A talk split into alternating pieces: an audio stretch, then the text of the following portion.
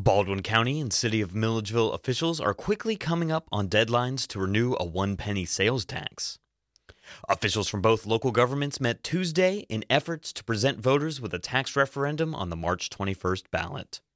The WRGC News Desk has this report. Baldwin County and City of Milledgeville officials have just over a month to call for a voter referendum on extending a penny sales tax to fund capital projects throughout the community. Baldwin County's current special purpose local option sales tax is set to expire in March 2018.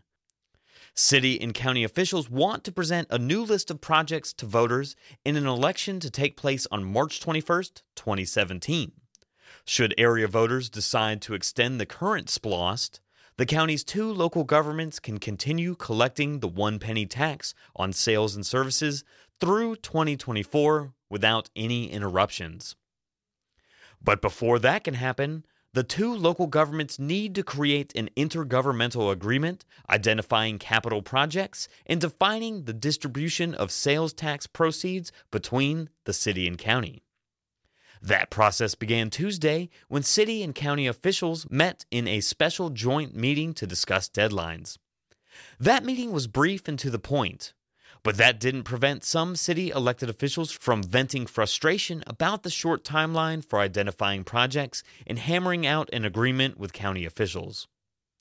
County officials must call for an election on whether or not to extend the sales tax by February 7th. For WRGC News in Milledgeville, I'm Daniel McDonald.